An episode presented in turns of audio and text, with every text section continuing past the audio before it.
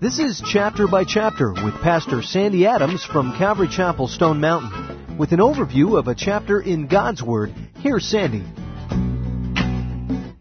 When God justifies a man, he tinkers with the heavenly ledgers. He blots out sin and credits righteousness. But Romans chapter 5 makes it clear that justification is more than an accounting procedure. Justification affects not only our status, but our treatment. God begins to treat us as if we had never sinned. We receive His peace, His provisions, and the Spirit spills His love into our hearts. Even trials mature us. It's amazing, but God does not expect us to act righteous before He treats us as righteous. Jesus died for us while we were still in sin.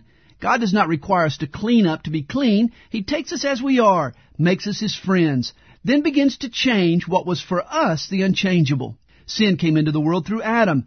The Adamic clan are all born with a soiled nature. Some might argue that's unfair. Why should we all be punished for one man's mistake? Let each person stand on his own. But listen to Paul's point. If I stood on my own, I would fall like Adam. Fairness would be fatal. God allowed one man to doom his descendants so one man could save them. In Adam, I am a sinner. In Jesus, the sinner becomes a saint. In Adam's family, sin and death wear the breeches, but in Jesus' family, grace rules the roost. Righteousness and eternal life are enjoyed by all his kids. It's our desire at Chapter by Chapter to see you reading God's Word.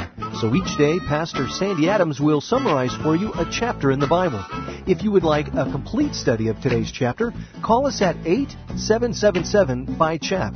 That's 8777 BYCHAP. To listen again to today's chapter, visit our website at calvarychapelstonemountain.com.